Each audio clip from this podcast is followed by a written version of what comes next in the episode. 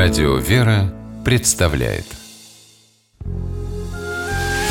Семейные истории Стутте Ларсен.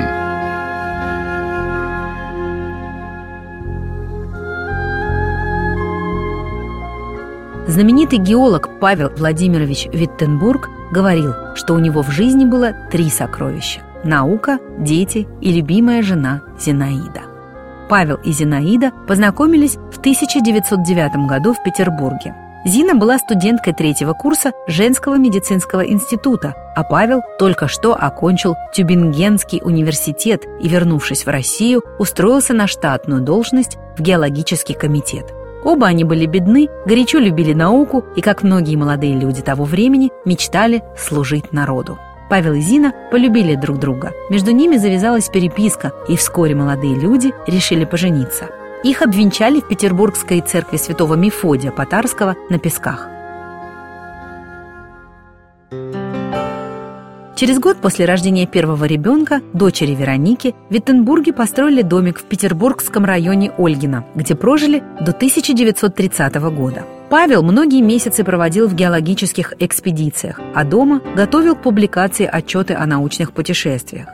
После революции в 1920-е годы Павел Владимирович стал одним из организаторов советской геологической науки. Зинаида Ивановна трудилась фельдшером в местной больнице, занималась домом и тремя дочерьми и находила время, чтобы помочь супругу, редактируя его рукописи. Поскольку Павел и Зинаида много трудились, вся семья собиралась вместе лишь по вечерам и в воскресенье. Тогда, как пишет в своей книге воспоминаний дочь Виттенбургов Евгения, папа спрашивал нас, что мы делали, что видели, что узнали, обсуждали планы. За разговором выяснялись разные животрепещущие вопросы, маленькие и большие. Даже в советское время в семье Виттенбургов отмечались все большие церковные праздники – Члены семьи посещали богослужения в маленькой деревянной церкви апостола Петра Вольгина.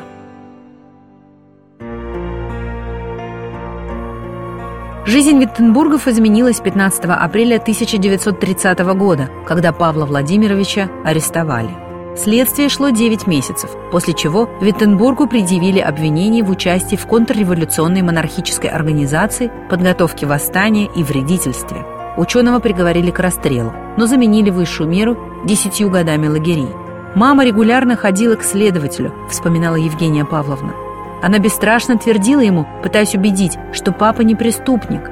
Зинаиде Ивановне удалось устроиться врачом в лагере, где сидел Павел Владимирович, на острове Вайгач в Баренцевом море. Тем самым она облегчила участь супруга.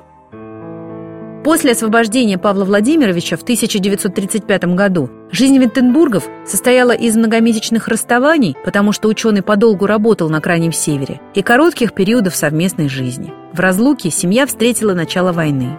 Зинаида Ивановна с дочерьми пережила первую блокадную зиму в Ленинграде и только весной смогла приехать в Архангельск к Павлу Владимировичу, который трудился в Северном горно-геологическом управлении.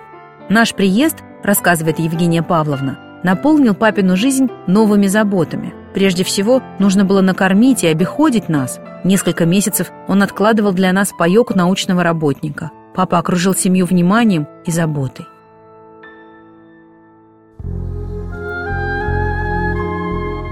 После войны Виттенбурги вернулись в Ленинград. Супруги долгие годы еще занимались наукой, помогали дочерям, всегда обращавшимся к ним за советом.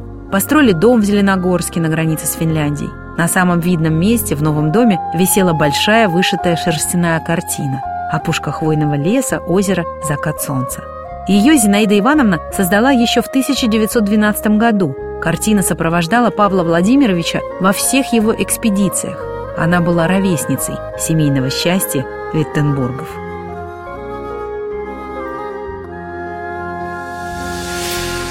Семейные истории –